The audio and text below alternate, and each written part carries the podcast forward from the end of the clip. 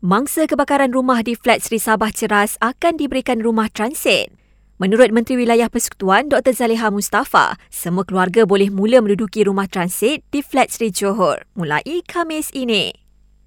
Dan pada hari ini kita memberikan sedikit sumbangan uh, cash ya, kepada uh, kepada mereka yang terlibat. Jadi se, se, sejumlah 7,300 cash yang telah kita berikan. Di samping itu kita berikan juga bantuan-bantuan uh, keperluan harian ya. Tambahnya, DBKL akan menjalankan kerja membaiki luar rumah yang terjejas akibat kebakaran pada Sabtu lalu itu. Jabatan Bomba Selangor sahkan sebuah pesawat ringan terhempas dan terbakar di kawasan berhampiran di Kapar. Usaha mencari mangsa sedang dijalankan dan jumlah mangsa terlibat masih belum diketahui. 64,000 individu telah mengisytiharkan pendapatan masing-masing menerusi program pengakuan sukarela 2.0 setakat Januari lalu.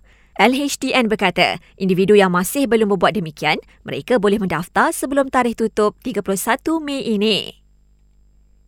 Di Baling Kedah, seorang budak lelaki berusia 8 tahun maut dipercayai ditimpa dinding konkrit yang masih dalam pembinaan.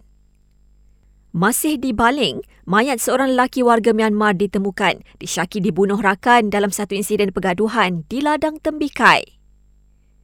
Dan pelakon Intan Lediana yang kini berusia 42 tahun akan melahirkan anak keduanya bulan April ini.